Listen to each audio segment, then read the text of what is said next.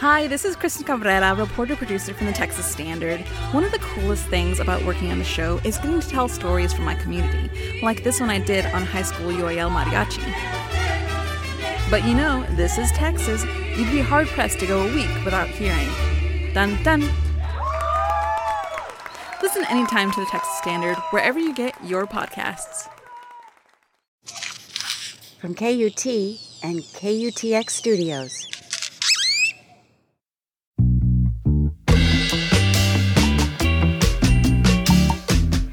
Hello, and welcome to This Song, the podcast where artists talk about the songs that formed and transformed them. I'm your host, Elizabeth McQueen, and this week we'll be hearing from Austin R&B artist Mélat. But before I get started, I wanted to let you know that if you're coming to Austin for South by Southwest, you know, the huge interactive and film and music conference slash festival that takes over our fair city in early March, well, if you're coming to town for South by, this song is going to be there.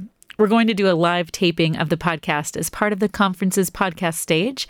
It'll be on Thursday, March 15th from 2 to 3 p.m. in the Wisteria Room at the fancy new Fairmont Hotel.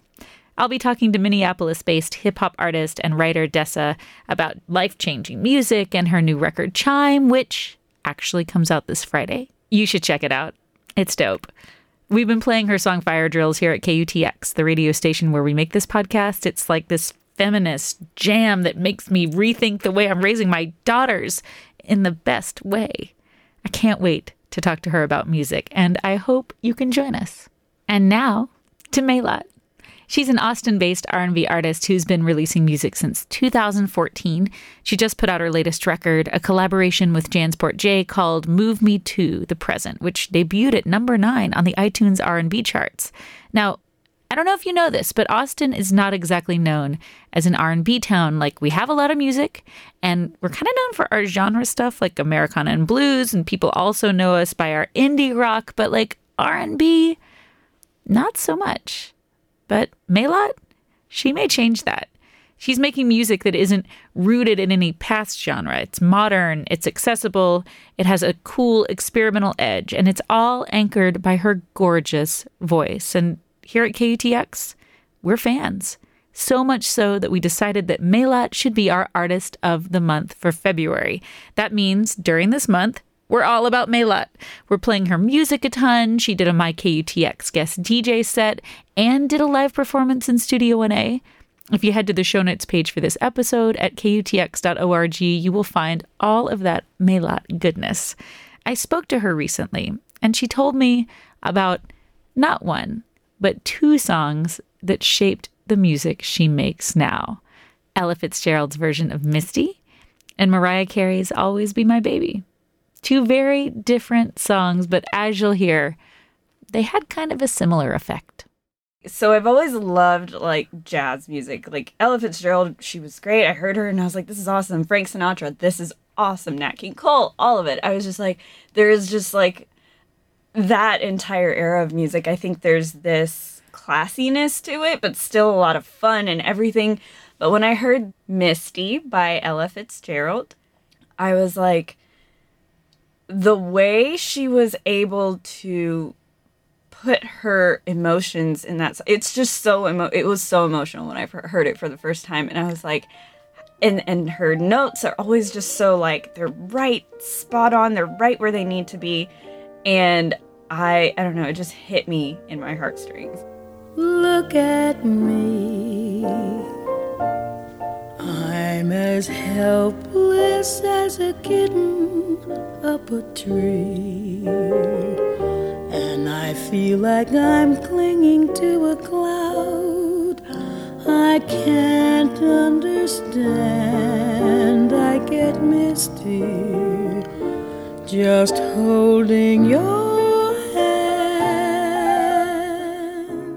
Yeah, I just remember as soon as I heard it, I didn't know what it was. I didn't know who it was. So I took the few lyrics that I heard and I Googled it. I was so excited that it was Ella Fitzgerald because I think she w- herself was such an amazing artist. I mean, to be a black female artist at that time was hard, to say the least, to, to give it just like, you know. and she was a black female artist at like the top of the game. Yeah. Like the absolute Yeah. like And I mean, there's this story that I think like shows how difficult it was for her and how much help she needed. She so there was this club that opened up and it was like where all the socialites, all the famous movie stars, everyone went there and um, at that point, like Ella Fitzgerald had only been playing small little jazz clubs, and Marilyn Monroe was like, "I want this woman to play your club," and they're like, "No, we don't. We don't do that. We don't want black artists. We don't want black female artists, especially to come play here. We don't do that here." And she was like, "If you do it, I'll sit at the front row and get a table every night. She's there." And they were like, Marilyn Monroe at our club every single week to see this? Fine, fine. And, you know, the photographers were there, paparazzi was there, everyone was there. And so that was actually Ella's big, big break. that is a great story because um I mean not only does it show kind of what she was up against, which was like not no, but hell no, like she can't even come Yeah. in the door. No. But it also is a nice story about one woman empowering another, Another. woman. I love it. That's I love it. It, It makes actually- me like Marilyn Monroe a lot. Yeah, yeah. Um, Ella even was like, you know, she was ahead of her time and she didn't even know it by even just making that gesture because, of course, you know, it was not easy for black people to do anything at that time, and it was just a bold move on on Marilyn's part as well. Well, it was a bold move on, move on Ella's part to go play a club like True. that because it would actually be like going into like they don't want me here; they want Yeah. Marilyn Monroe here. exactly. So, So not she really had to prove herself. Yeah. yeah, she had to prove her worth, and and she she very well did. walk my way, and a thousand violins begin to play. Or it might be the sound of your hello, that music I hear. I get misty the moment you're near. But it sounds like the thing about that song before you knew, before you were an Yeah. Ella nerd, before you knew who she was, was that you f- felt the song, mm-hmm. like in a I thought it was really impressive how she conveyed the emotion through that song. I mean, she's just, it, I, I don't know. It just seems like she's just singing it, but, but it it's just right. I don't even know how to explain it. That's, I get so excited about this song. It's just, it's right on the money with with the emotions and the intonations and the just everything about it is it it conveys that emotion of I'm so in love. Like I just I that floating in the air feeling, but it's just it's so pure and it it just gets right to it and it it cut right to me when I heard it. Can't you see that you're leading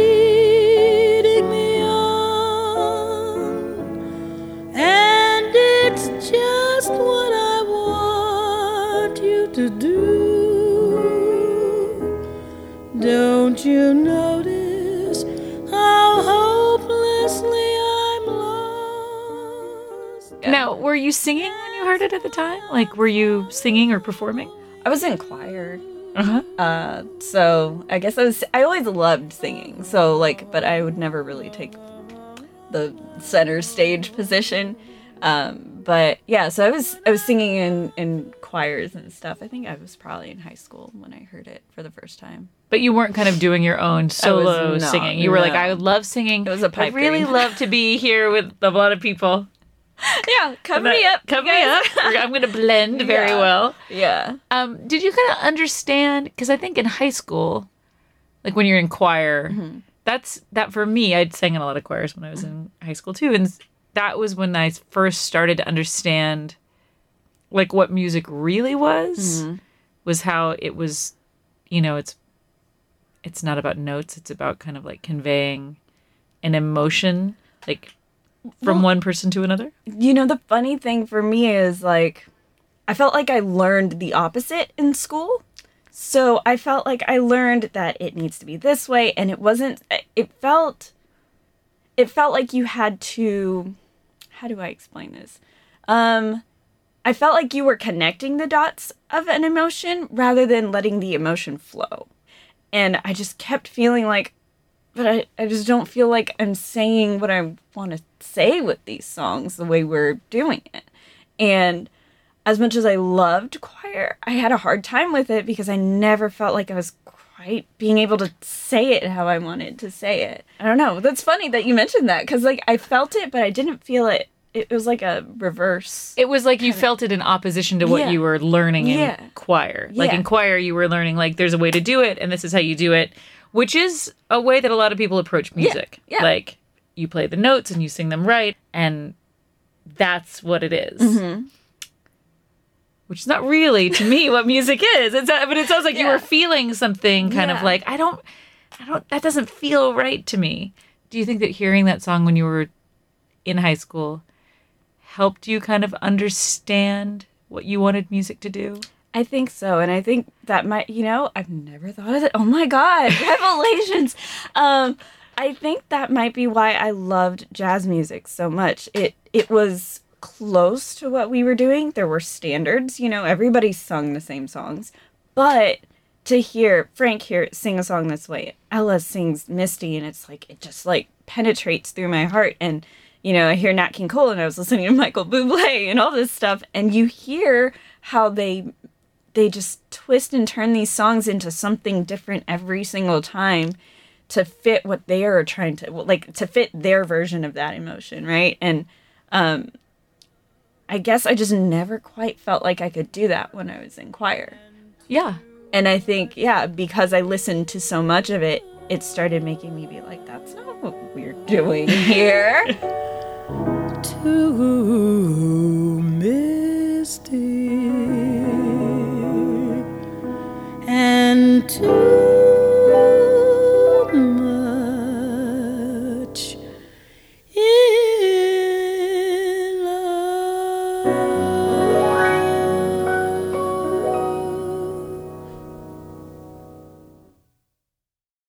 there's Misty and there's Ella Fitzgerald. yes. And then there's Mariah. Mariah. oh man, old school Mariah Carey. Every time "Always Be My Baby" comes on, I literally, I start singing along. If someone's talking to me, we're not gonna have a conversation for about three minutes.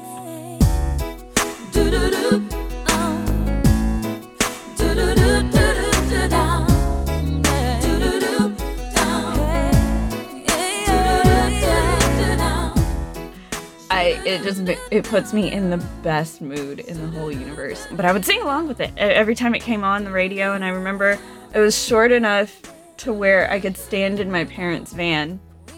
And I remember I would go up between the two, you know, the driver and the passenger seat, and I would just be singing and dancing to this song, and I just, I loved it. I thought, I thought it was just the best song in the whole wor- world. For a moment in time, and it seemed everlasting that you would always be mine. So you were like a like a kid kid when you heard it. I feel like I was a kid. Maybe I'm getting it mixed up with a different song, but I remember just. I remember singing. Maybe I was like, you know, maybe I was crouching a little bit. I don't know. I told you I cannot remember where I heard first heard these songs, but I just remember being around my parents and singing that song. I do remember one time though. I my uh, god sister and I I was singing that song to her, and she was like, "Oh, those aren't the words." I was like, "Yeah, it is. It's the words." And and now I think back, I'm like, those weren't even words. It was like some. they were mumbo jumbo. Like it wasn't any. It wasn't English words at Do all. Do you remember what they What were? word- It was the. It's a it's a big word that she uses in there. Is it like you'll always be a part of me and Yeah, I'll be with you indefinitely? Indefinitely. Yeah, but and it I was. was, I was not saying indefinitely. I was like inevitably or something. It was just like not a word. You'll always be a part of me. I'm part of you indefinitely. Boy, don't you know you can't escape me? Ooh, darling, cause you'll always be my baby. And we'll live She was she's like maybe five years older than me, and so she had heard the word indefinitely. at that point, and she was like, "No, it's indefinitely," and I was like, "No, it's inevitably." I was like, "Duh!" like, what are you Like, listen to the song. She's saying it. yeah, saying it was- it was- inevitably. yeah. It was, she, I remember she was like, "Okay, whatever. I'm done with you, child." And I won't beg you to stay. If you're determined to leave, boy, I will not stand in your way. You know, because there's a lot of songs in the world, right? So I'm, I'm wondering what about that song was the I think hit you? I think it was one of the maybe it was one of the first times where I heard somebody just do so much like vocal acrobatics. Like she's all over the map. She's in her falsetto, she's in her full voice, she's like really high, she gets really low and she's just all over the place and I thought that was amazing.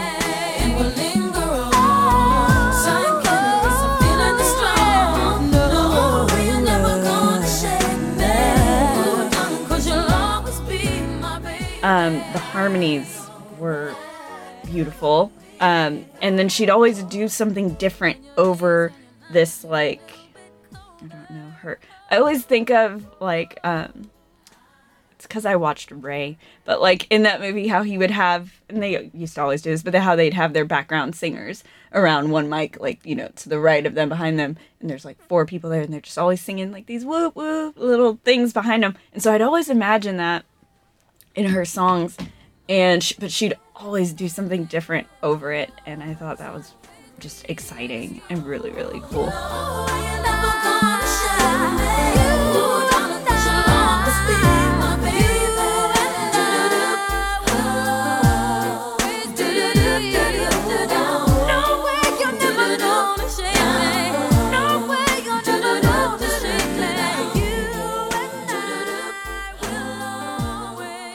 an it's an interesting song because it's about being left. Isn't it? you know he's just like like it's about a it- she's like i know you have to go but don't worry i'm gonna sing this completely upbeat song about how you're gonna be back and you'll always be my baby like If you let them, let them fly away. Fly, 'em they come back, come back, then- and whatever that quote you know it's a whole thing Yeah, yeah yeah. but i wonder if it i mean when you kind of go if you circle back to you know ella and talking about emotion it's like mariah carey does a really good job of conveying this kind of like Like I love you regardless. yeah It's it doesn't really like I know you're leaving, but it's it's that it's that ideal type of love, right? Like where no matter what happens, like you truly love this person and you just want them to be happy. So if you're gonna leave, like it makes me sad, but I'm gonna be happy that you're happy, I guess.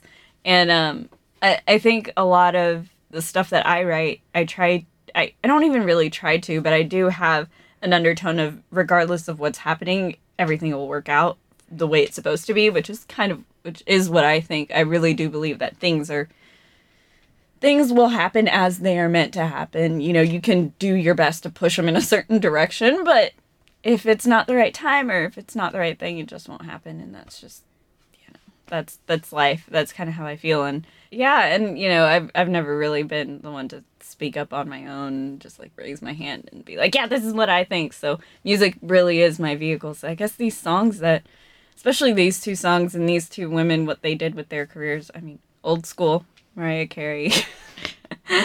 we have to highlight that part.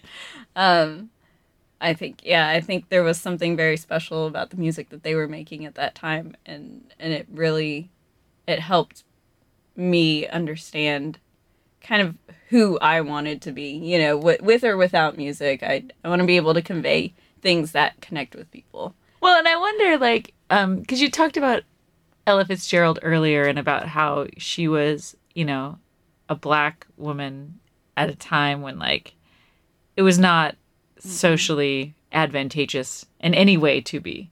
Um, and you're a woman of color. You're making music in this moment where, you know, some people seem to really want to be turning the clock back on a, you know, Yeah. to the time that Ella Fitzgerald, you know, was singing. Like people kind of are thinking about that time as a real uh, ideal.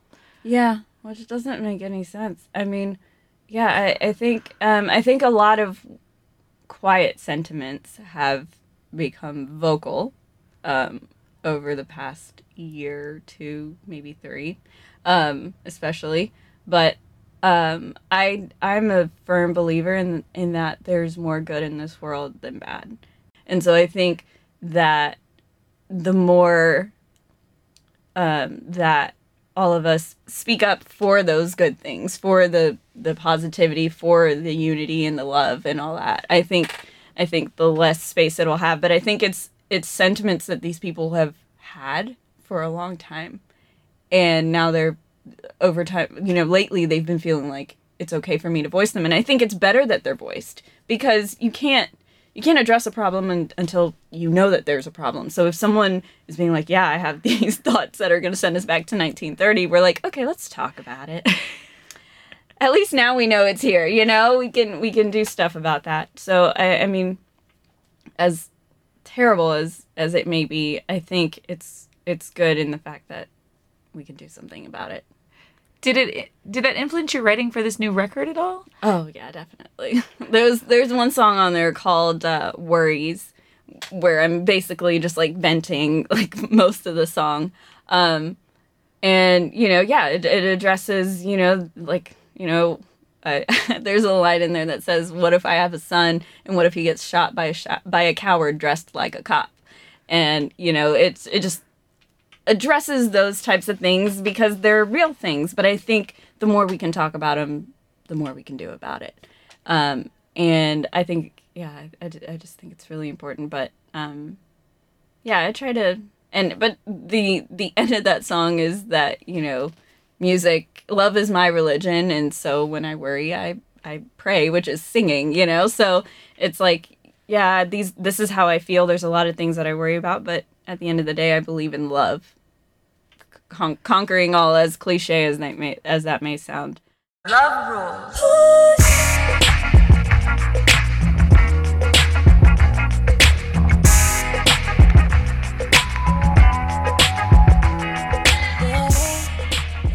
And this is Push from Melat's new record, Move Me to the Present. And dude, I cannot get that Mariah Carey jam out of my head. I've been singing it constantly to my kids. Like, I think we're about to enter a serious Mariah phase in my house.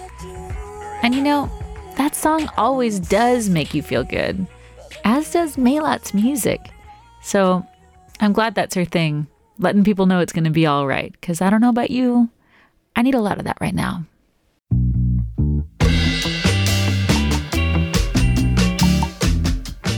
And that's it.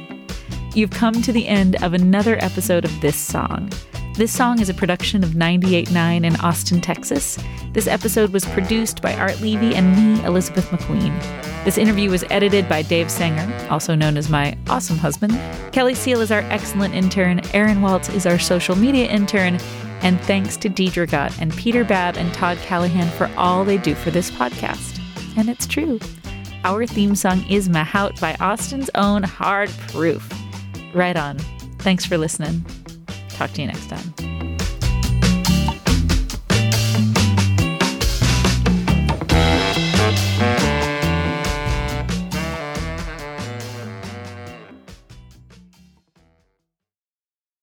KUT's next ATXplained live show is April 3rd. Brand new stories about Austin's people, places, and culture told live on stage by your favorite KUT journalists. I've never gotten any specific invites from Steiner Ranch. And that's about the time Charlie chomped down on that chicken. I will hypnotize you into securing my law services. Join us April 3rd at the Paramount Theater for KUT's next ATXplained Live. Tickets are on sale now. Get them at austintheater.org, and we'll see you there.